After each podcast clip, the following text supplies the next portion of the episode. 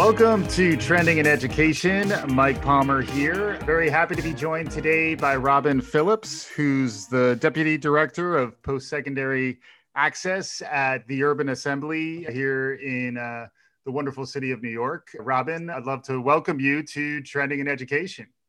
Thank you, Mike. It's nice to be here. Yeah. So I don't think we've had anyone on the show thus far who's really focused on post secondary access. So I think we are going to want to talk to you about that and a lot of other things, get your perspective on some of the trends you might see on the horizon at the end there. But uh, before we get into any of that, I always love to ask my guests for their origin story. What got you to this point in your career? And if folks are interested in learning and education and the future, who are you? And, and then we'll pick up from there. Oh, what got me to this point in my career? I started in working in college access, the field itself, in 2005 after graduating with a master's in higher education from the University of Maine. Mm. I worked primarily in after school programs and community based organizations, and then worked as a college counselor at a high school in the Bronx for their inaugural class and then transitioned to the Urban Assembly, where I work primarily with school leaders and also college counselors, helping to develop their post secondary culture at their school. And you'll hear me interchange between college and post secondary, and I'll explain why um, mm-hmm. later. But that's how I got there. And then on the side, I am the board chair for the College Access Consortium of New York. It is the leading convener of higher ed, community based organizations, and high school professionals in the greater New York City area. Mm-hmm. Got it. And uh, so you've been focused on access and you've been focused on post secondary access and distinguishing that a little bit between post secondary access and college, I think is, is probably an, an interesting place to go.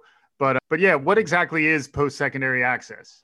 Post-secondary education as a whole is any education that is after high school. The origins of it were in the 1920s, um, shortly after the Industrial Revolution. It, it, talked about the time when businesses and universities um, collaborated also with high schools to basically produce the workforce. And so post-secondary education includes degree granting institutions like colleges and universities, as well as vocational trade schools, US military apprenticeships, and a variety of other things. And so we now in education tend to talk about colleges and universities, traditional two year, four year schools as the only path after high school. But if we talked about post secondary education as a whole, yep. we had a variety of options for young people. So that's where post secondary access comes into play.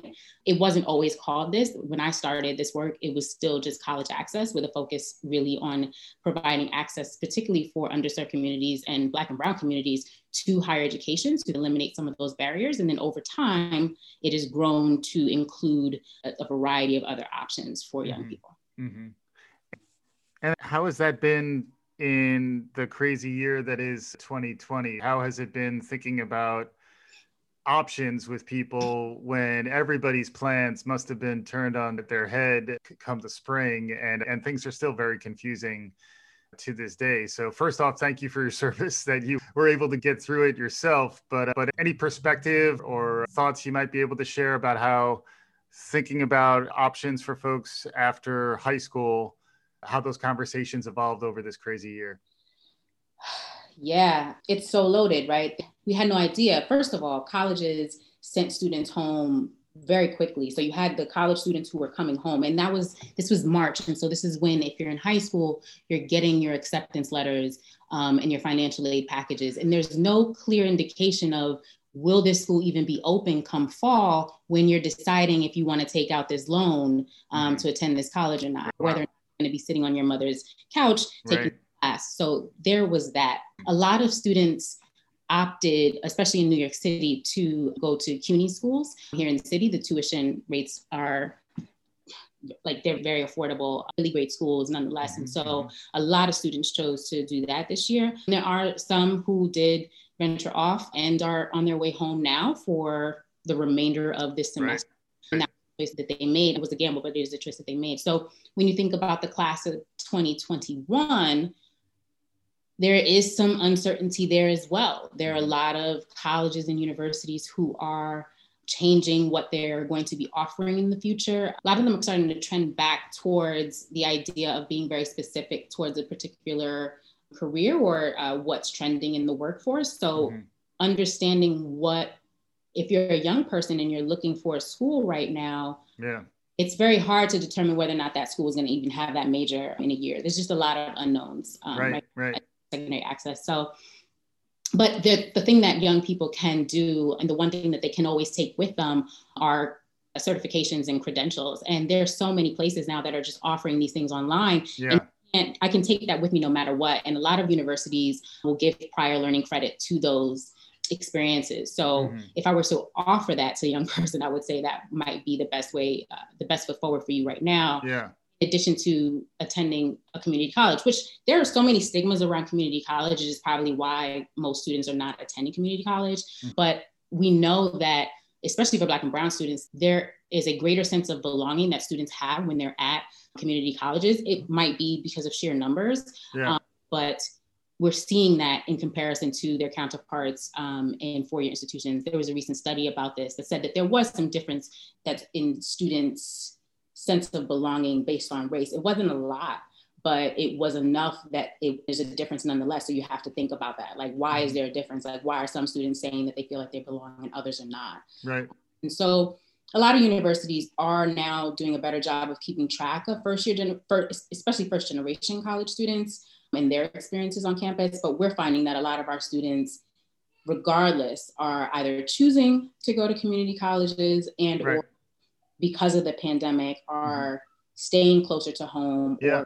or with sure bets right now. Yeah, exactly. I've also I've heard people talk about take the gap year. I'd love to get your perspective a bit on gap years. And then the idea of a corona gap was something that people were talking about in the spring, just because realistically, it's going to be a tough year to keep up with the pace you would have normally been at and hit all the social things you might have wanted to have through your college experience if you're lucky enough to focus on those kinds of things. Instead, it's like, how do I just get through this without losing too much time mm-hmm. and still have the ability to keep my act together? It's almost like the whole way you think about that conversation changes. Any perspective on that? Yeah think in general, one understanding of what a gap year actually is. Mm-hmm. Um, gap year is meant to either you have some subsequent education that's going on or there's experience that you're having. Yep. Um, it's meant to be like the year that you just did not go to school right. not in a career education. So I think again, going back to what young people can do from home, again, a lot of the certifications that are available yeah. right to, this is a prime opportunity to learn something without utilizing your financial aid because right.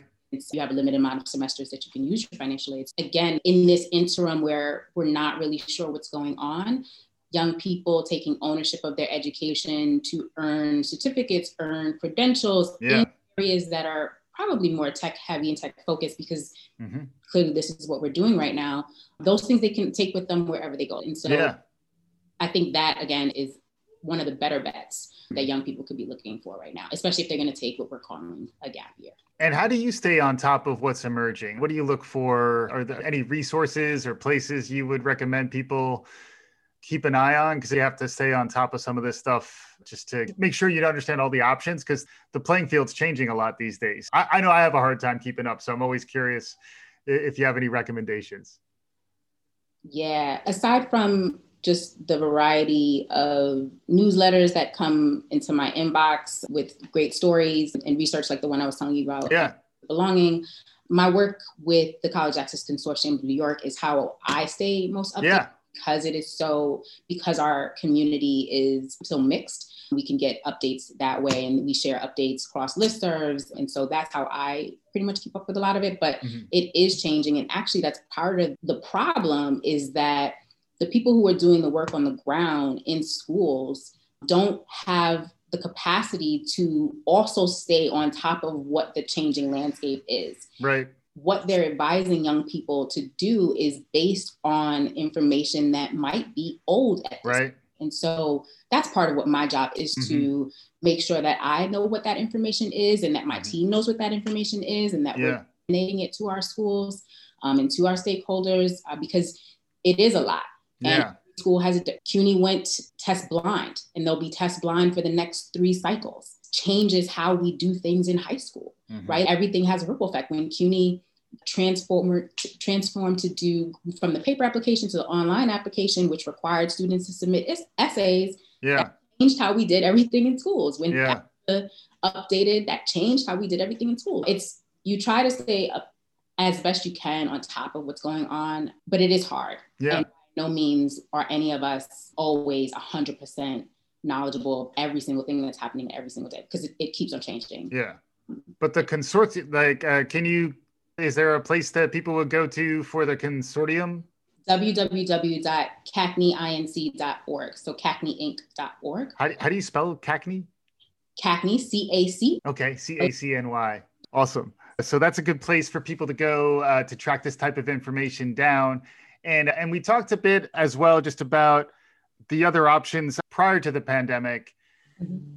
What trends were you seeing just around thinking about what you do after high school? And, and maybe some of those things are changing now it, it, since things have moved online and things are different. But what are some examples of tracks or pathways out there that you've seen that people maybe don't typically think about when it comes to post secondary education? Yeah, prior to the pandemic, we were seeing a lot of more and more students are saying, I don't want to go to college, quote unquote, like the two year, four year version of it. That's yeah. what they were saying. And for a lot of us, especially when I was a counselor, I didn't have a counter offer. I didn't know what to tell them. Mm-hmm. Over time, we've learned there are more and more programs out there. There, some of the popular ones here in the city are Year Up, OLIS, Co-op Tech, which is through the Department of Education. These are great opportunities to go into Co-op Tech and see just the different hands-on experiences that young people can have that they really just wouldn't get in high school because the high school just isn't built for that. Mm. Students want a variety of things. And what has happened is that we have, as a society, we have demeaned certain professions in such a way that like young people can't see it as like a business opportunity or to be a self-employed or they don't even see those things. And so early college and career awareness is really the answer to this whole solution, this whole yeah. and getting young people very clear about their own interests and then the careers that match that interest and then understanding do, do I need a traditional college degree to do this career? Right. If the answer is yes, then let me point you in that direction. If the answer is no, then let me show you where to go. But we don't usually typically by default of capacity, we usually don't have as counselors the opportunity to do that early enough with young people. And so when we finally do meet with them, mm-hmm. you're 16, you got your mind made up. Right. And it's really hard. It's really hard to, go in there and really change it. And, and yeah. not even change it, it's to to offer it up something new. Yeah. And so that becomes really difficult. But again, if young people were doing this earlier, then by the time they run into their college counselor, it's more, hey, Mrs. Phillips, I've done these two internships the Job Shadow, or I've researched this career. I've also yeah. done X, Y, Z, this, and the third. And so I know I'm going to do Y. Mm-hmm. And I need to know, can you tell me more about some schools that XYZ, right? And then it's it's a different kind of conversation than me talking to a kid purely about their GPA and what was formerly known as SAT scores, and then giving them a list of schools. That's a whole other thing. Testing and the fact that we're not doing it anymore. But right, right. I could. That's a. whole we may we may save that for another show, but it, it's really fascinating. If you have any perspective on it, feel free.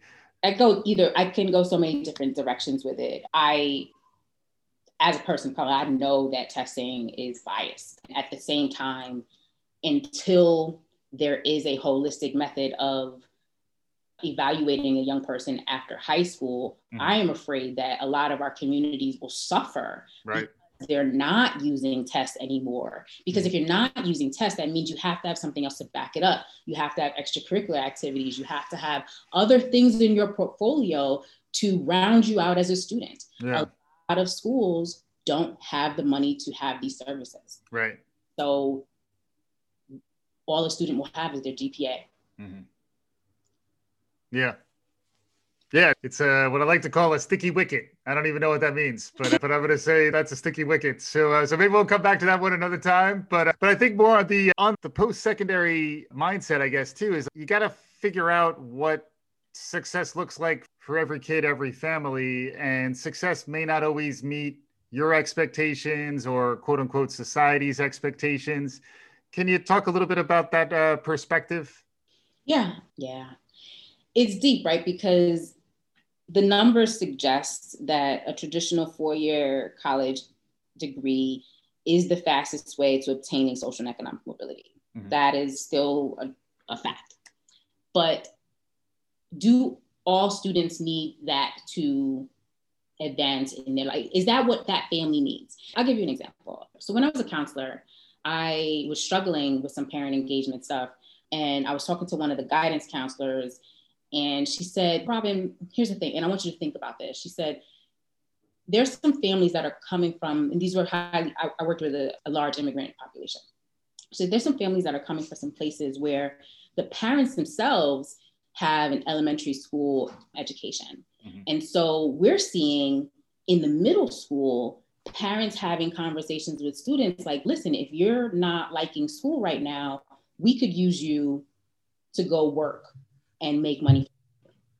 And that needed to be okay with the school. As long as the kid was coming to school to meet the attendance that needed to be okay. Mm-hmm.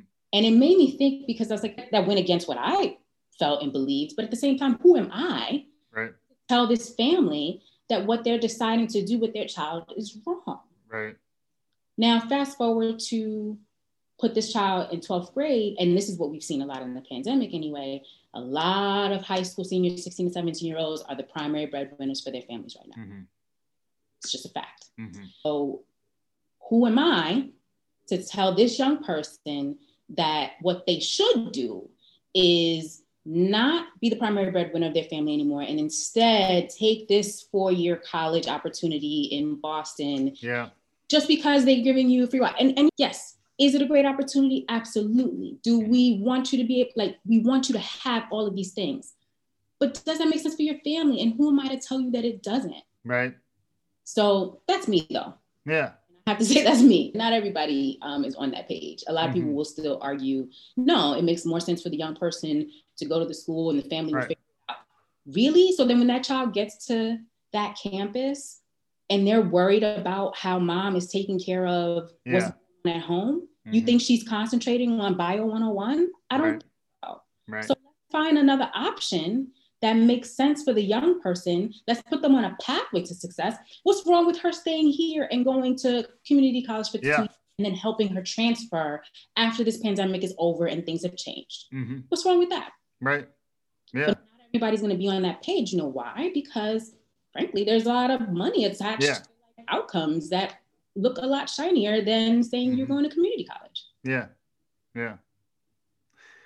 Yeah. So I was also curious when you were talking about post secondary pathways, it sounded like you uh, were thinking about entrepreneurship, and I, I, hadn't thought about that. I know it's something that does, maybe I just picked up on that out of, out of the blue, but it's something that I've always found interesting. There is the narrative of starting your own business straight out of, straight out of high school. Is that a pathway that ever comes up? Uh, how do you think about entrepreneurship? And if someone's interested in being an entrepreneur, do they does it still make sense for them to pursue the four-year degree on that pathway? Mm, that's another one of those tricky questions. Yeah, I'm trying. Yeah, I'm trying to keep you on your toes, Robin. So, I would say there's two ways to answer this. One, I think it goes back to skill development. The skills that employers say that they're looking for don't necessarily match up with the skills that are praised and highlighted in high school.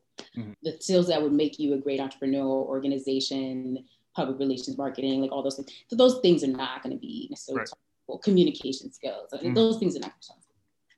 If I know, I've known young people who've had like cake pop businesses. Yeah. Do everybody's nails, and the thing is, they just needed to know how to market it, mm-hmm.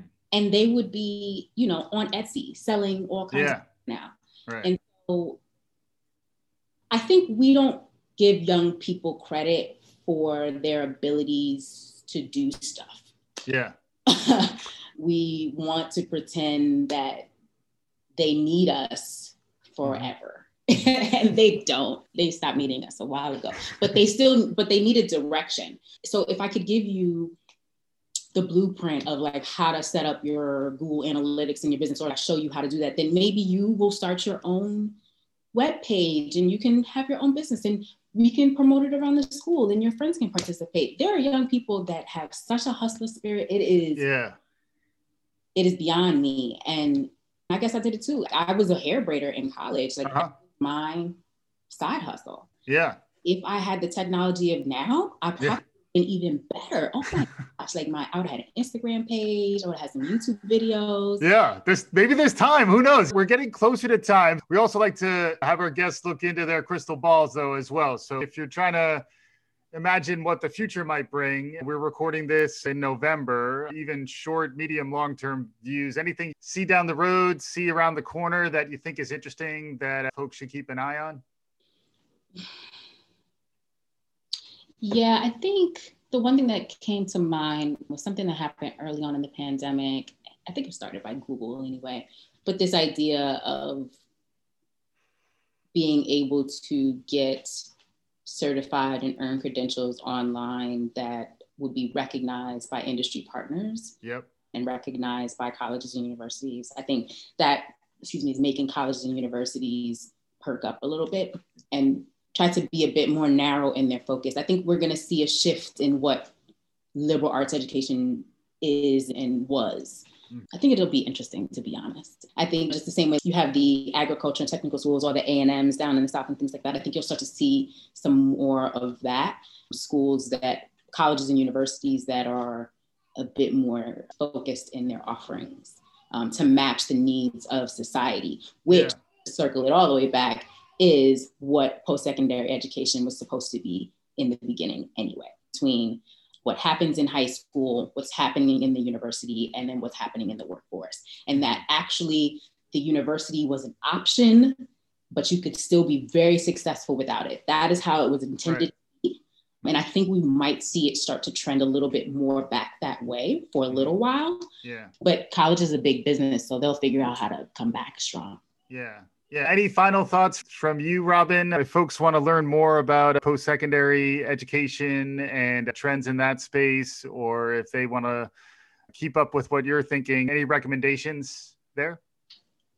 Well, I, I have to plug the Urban Assembly Post Secondary Readiness Team. We're doing a series of professional development webinars um, talking about reimagining post secondary readiness. And so basically, we're going to talk a lot about some of the things I discuss here. The idea that there are a variety of options that we should be starting much earlier, that what we do and the outcomes that we're seeing, like when we connect to success, when we see what's happening, they're not matching, and it's just a need to do it, and that it actually just can't live all in the college office. It is the whole high school's responsibility to make sure that students are ready for life after they leave those buildings. So we're doing a professional development series. It's it'll go through to June 2021. So we're doing them roughly monthly. And so far, we've done just the reimagining post secondary readiness. We talked about all kinds of ways to rethink post secondary readiness, including upskilling, reskilling, mm. stackable credentials. Yeah. Um, micro credentialing, a lot of the things that I briefly touched on, but not necessarily named them by name.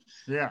And then most recently, actually yesterday, we did one on centering student voice and choice, which is really what it comes down to. If we're asking young people what it is that they are interested in and then helping them to navigate how to find answers for themselves, they do amazing things if we just give them the tools. So that was what we did on that. And then the next one we're doing is on family engagement because um, if COVID has shown us anything, it is that without our parents and our families, we cannot do this work. And there is no post secondary access without family engagement. So mm-hmm. that is our next one. And that one's going to be on December 9th. Wow, there you go. I can see why why you're busy right on through next summer with this stuff because it sounds like there's quite a bit going on, and very much appreciate what you and uh, your team are doing and what the Urban Assembly is is doing in this space. Robin Phillips, thanks very much for for joining us on Trending Education. This is Mike Palmer. If you like what you're hearing, tell a friend, give us a review, share the love. We'll be back again soon. This is Trending in Education.